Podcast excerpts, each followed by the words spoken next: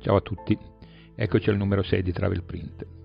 Dopo le vicissitudini della messa in onda del numero 5, di cui ancora non so spiegare la causa, non so neanche se conviene comunque cercare una spiegazione vista la modalità con cui abbiamo tenuto quell'intervista, torniamo a una rubrica molto più tranquilla che è Stamperia Travel Print. Allora, dopo aver abbondantemente scusate, trattato di carta nel numero 4, se vi ricordate, è il numero in cui siamo stati bacchettati per il metodo descrittivo che da alcuni era ritenuto troppo sbrigativo, da altri un po' confusionario, comunque non particolarmente fruibile da parecchi ascoltatori. Cercherò di cambiare un approccio agli argomenti di cui vi parlo in questo numero, sempre ricordandovi comunque che tecniche e metodi incisori sono molto più facilmente praticabili che descrivibili. Non torno a parlare di carte, non abbiate paura, eh. ritengo che ripetere più o meno le stesse cose, anche se in modo differente, non cambia di molto la sostanza e diventa o può diventare mortalmente noioso. Già gli argomenti di cui vi parlo difficilmente possono essere trattati con divertimento. Poi tra poco sarà pronta la chiacchierata sulla carta promessa nel numero 4 con un grande esperto, quindi non mi dilungo a parlare di questo. Invece in questa seconda puntata di Stamperia Travel Print tratteremo della preparazione degli inchiostri per la stampa calcografica. Allora, come dicevo, questa volta non sarà una lunga sequenza di informazioni, ma una serie di punti. Mm, mi investo da Marzullo, diciamo, quindi mi autopongo delle domande e mi do anche delle risposte, e che cerco di rendere però il meno noioso possibile, o almeno ci provo, eh. sarà difficile. Comunque voi fatemi sapere come vi siete trovati.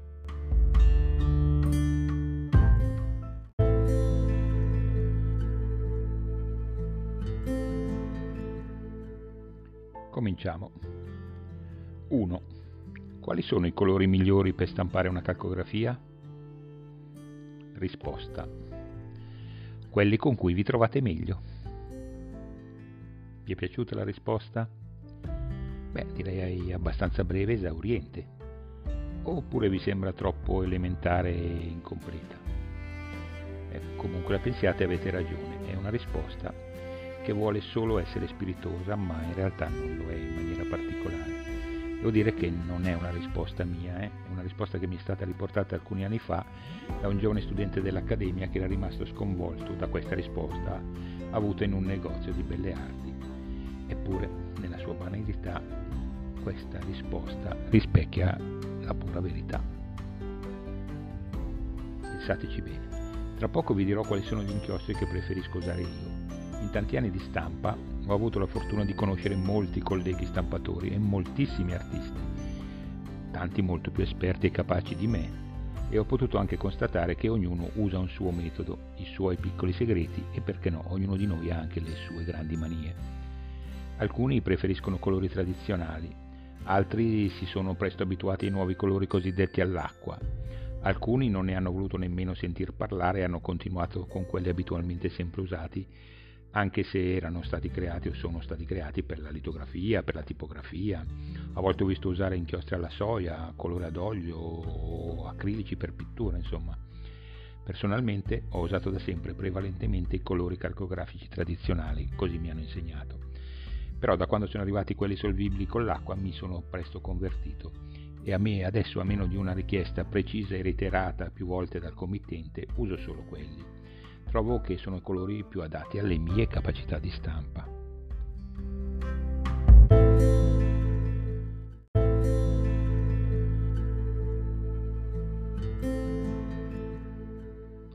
Due. Ma i colori vanno usati come escono dai barattoli e dai tubi o trattati in qualche modo? Io preferisco sempre modificare i colori che uso per renderli adatti alle mie esigenze e eh, devo dire anche alle tecniche e risultati che vengono richiesti via via dalle varie tipi di stampa.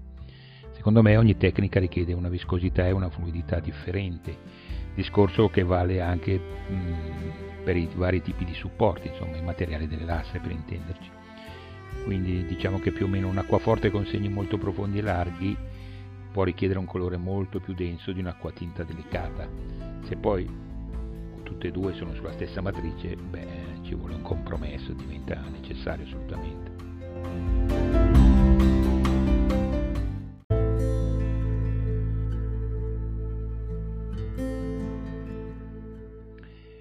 3.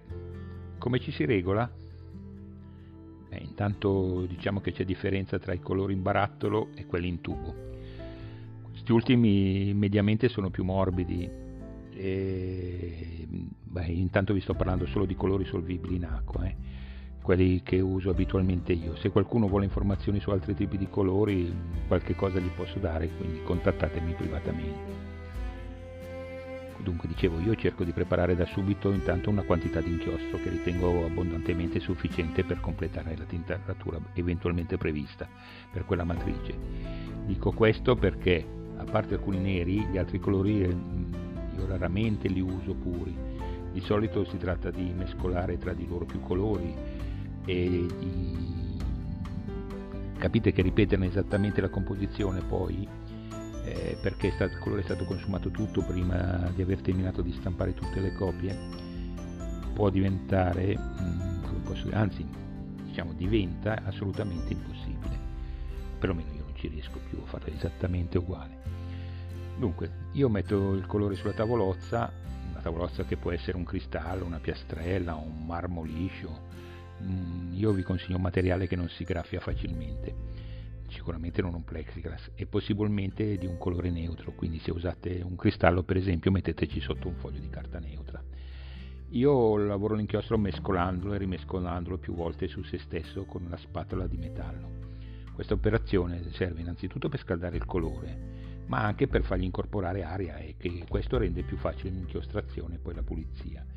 Poi dopo che l'ho mescolato un po' aggiungo un pochettino di olio calcografico polimerizzato per i colori solvibili all'acqua è meglio quello polimerizzato che è specifico per quei colori. Mescolo bene e poi aggiungo magnesio in polvere come se nevicasse, ecco, fino a raggiungere la densità che ritengo necessaria per quel tipo di lastra. Incorporo bene tutto il magnesio, naturalmente sempre lavorandolo con una spatola di metallo più lungo possibile e quando il colore mi sembra pronto inizio l'inchiostrazione. Allora, eh, come potete capire devo dire che è assolutamente impossibile anche in questo caso dare una quantità misurata di tutti i prodotti. È come per la cucina, insomma, come sempre. Bisogna aggiungere QP quanto basta. Non per niente a scuola non mi chiamavano prof, ma alcuni dei miei diciamo, allievi mi chiamavano chef. Forse perché rompevo tanto su questo argomento.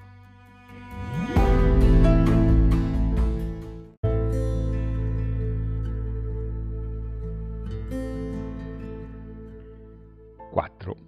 Bisogna quindi usare sempre questi passaggi per tutti i colori?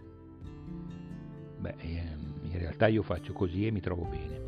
Altri usano i colori appena tolti dai barattoli, come dicevo ho visto tanta gente, li tolgono dai tubi senza nessuna lavorazione e li mettono anche direttamente dal tubo sulla lastra. Altri usano accorgimenti diversi, cioè ognuno agisce come crede, è valido tutto in realtà. Non esiste una formula perfetta, la formula perfetta è quella che vi fa fare la stampa che cercate. Allora io aggiungendo l'olio e colori insomma, so che si ammorbidiscono e quindi se quando diventano poi troppo morbidi vanno di nuovo induriti e in qualche modo anche sgrassati. E per questo io uso il magnesio in polvere. Per i colori chiari o molto trasparenti, cioè quelli che contengono molto trasparente, non metto direttamente il magnesio dentro il colore perché anche se viene ben mescolato eh, solo apparentemente verrà completamente assorbito dall'inchiostro. In realtà in parte continua ad avere una consistenza molto polverosa e bastano quei piccolissimi granelli in fase di stampa mentre voi sfregate con la carta alla lastra creano subito delle macchioline scure che vanno a sporcare il colore chiaro in quei punti in questi casi io, mes- io personalmente mescolo magnesio e olio insieme prima di mescolarli col colore creo una specie di miele biancastre denso che poi aggiungo al colore.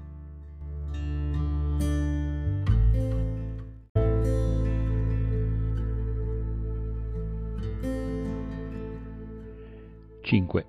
Quindi bisogna un po' arrangiarsi per trovare un metodo personale. Beh sì, direi che come per tutte le tecniche artistiche la capacità di distinguersi passa anche dal saper personalizzare. Ancora di più con queste tecniche, insomma, le tecniche incisore non danno un risultato immediatamente visibile e secondo me sono anche tra le più difficili da percorrere, forse proprio per questo tra le meno frequentate, a torto naturalmente, eh? sono tecniche meravigliose. Solo un ultimo consiglio vi do prima di chiudere questa cosa. Scegliete la tavolozza su cui mescolare i colori. Sembra banale ma è molto importante. Tanto deve essere, come dicevo, di un materiale che non si graffa con una spatola di metallo. Ma prima di usarla, mi raccomando, accertatevi sempre di averla perfettamente pulita e sgrassata per evitare di modificare immediatamente il colore. Capite che se c'è un pochettino di sporco, voi il vostro colore se deve essere un colore molto pulito, molto, non l'avrete mai. E poi sulla tavolozza possono esserci caduti dei granelli di polvere, che ne so, e questi mescolati nel colore possono fare poi delle fastidiose righe sulle matrici, a volte righe che sono difficilmente rimovibili. Eh.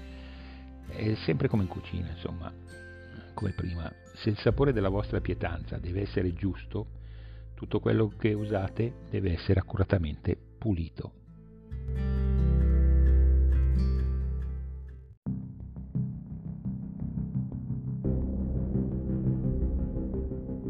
Bene, abbandoniamo la stamperia Travel Print per questo numero promettendo a chi me l'ha chiesto l'uscita di brevi filmati sulle tecniche di stampa che vi propongo. A breve vi farò sapere quando. Certamente saranno visibili su Instagram travel.print e inseriti nella pagina YouTube di Charters, che come sapete è il sito di vendita online di materiali per la stampa d'arte, che in qualche modo ci fa da partner in questa avventura.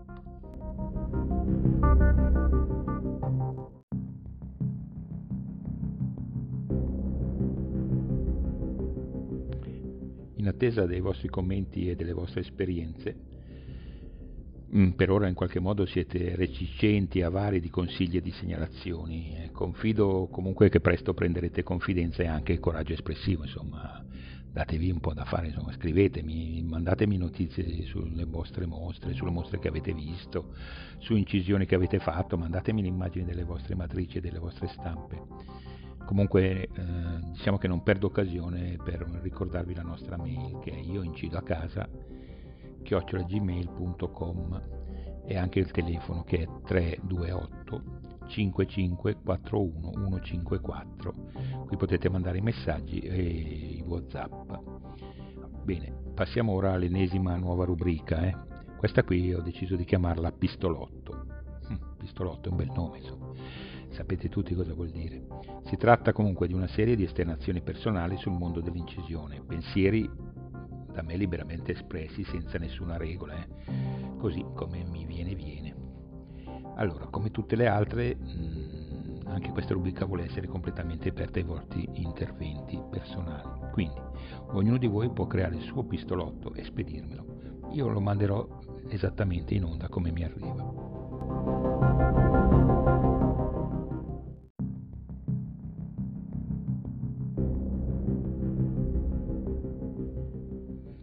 Comincio questo pistolotto parlando dei premi e dei concorsi dedicati all'incisione. Allora, non voglio intanto segnalarvene di nuovi o parlare di quelli ormai consolidati, eh. questo comunque lo dovete fare sempre voi con le vostre segnalazioni, ma voglio solo esprimere il mio punto di vista per tirarmi, diciamo, per tirarmi addosso un mucchio di maledizioni e anche di critiche, sarà inevitabile questa cosa in attesa di un ritorno alla cosiddetta normalità, mm, dopo questo anno impossibile per tutti noi da dimenticare, tutti vorremmo lasciarcelo alle spalle. Mm, come dire? Beh, diciamo che questo è un altro argomento, dai, torniamo a noi. Allora, intanto sulle, diciamo, sui concorsi e sulle, sui premi, voglio dire che per fortuna, ma veramente per fortuna, Oramai sembra che in molti eh, dei regolamenti di questi concorsi che mi arrivano, ma per me dovrebbe essere in tutti, invece in alcuni ancora non esiste questa cosa, comunque si fa sempre più strada l'idea di permettere a ogni artista di usare il proprio diritto al libero arbitrio nella scelta delle tecniche utilizzabili per poter partecipare a questi concorsi. Direi molto bene. Eh. Mi sembra inevitabile questa apertura verso tecniche più contemporanee, tutti lo dovremmo fare.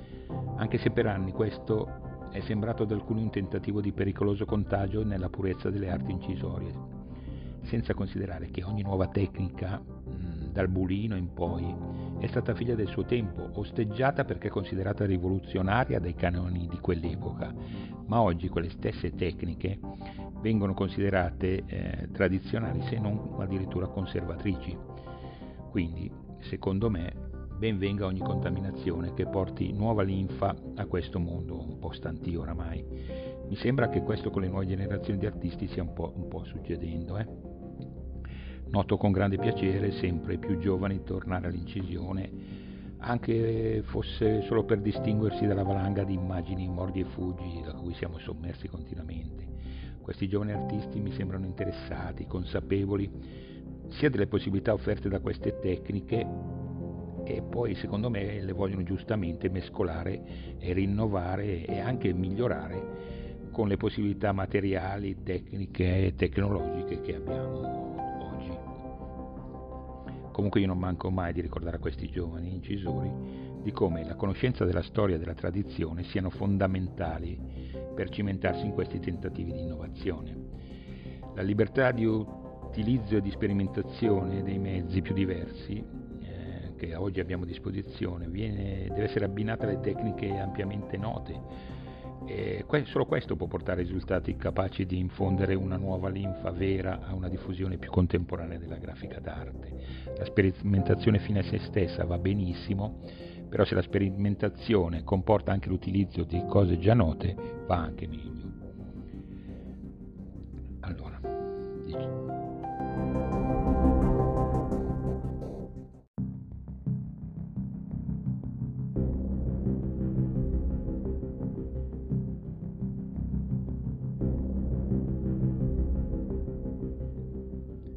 correttezza mm, e direi anche perché in qualche modo sono ancora incazzato dagli anni 80, dico 80, e non ditemi che sono un po' accidioso, è vero, ma insomma, questo secondo me è una cosa da dire. Mi auguro e auguro anche a tutto il settore che questa libertà espressiva porti non solo a un rinnovamento delle tecniche, ma a una altrettanto libera e sincera ammissione eh, ripeto cosa intendo con ammissione, eh, non deve esserci, non deve proprio esistere una criminale furbizia o un senso di vergogna inutile nel dichiarare correttamente i metodi usati per ottenere le proprie immagini, quali essi siano. Quindi bisogna, secondo me, essere orgogliosi di mostrare la capacità di utilizzare nuove soluzioni che però sono adatte alle proprie esigenze espressive l'importante è dichiararle le cose. Non come succedeva quando ai miei tempi veniva negata anche l'evidenza di certe soluzioni applicate ad alcune stampe mh, mm, semplicemente per poterle mercificare a prezzi più alti, di fatto distruggendo la fiducia di tanti possibili acquirenti e decretando per anni e anni il sostanziale annullamento di ogni possibilità di vendita, anche a chi faticosamente lavorava con la massima serietà, relegando di fatto quest'arte a essere non considerata come tale. È ora che sia fatta giustizia, secondo me, decretando che l'incisione è arte a tutti gli effetti e non semplice stampa riproduttiva come allora decretava un critico che non voglio certo nominare ma che voi tutti conoscete perché fa il politico tuttologo in televisione. Dicevo, quest'arte non deve essere additata come una stravaganza per pochi appassionati o insegnata come semplice sperimentazione per artisti curiosi.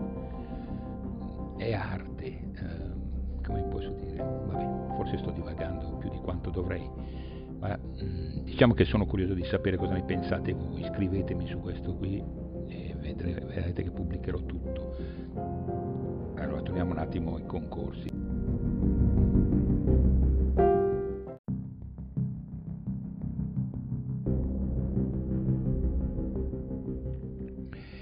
Propone oggi un concorso che intenda rispecchiare, senza ipocrisia naturalmente, la vera attualità della stampa d'arte, non può escludere a priori nessuna immagine realizzata da una stampa eseguita manualmente utilizzando una matrice creata dall'artista e accompagnata da una corretta descrizione delle tecniche utilizzate per la sua realizzazione. Mm, tutto deve essere valido, purché dichiarato, toccherà poi comunque la giuria esprimere il proprio parere, eh, che sia esso morale, tecnico, artistico, liberamente la giuria esprimerà il proprio pensiero. Ecco, naturalmente io non pretendo che un concorso da solo possa indicare nuove strade da percorrere, anche perché ho appena detto che possono essere infinite, anche se vanno, ripeto, vanno assolutamente mappate correttamente queste strade Ribadisco che basterebbe inserire nei regolamenti un adeguamento alla contemporaneità di tutti i mezzi possibili, senza avere delle censure preventive.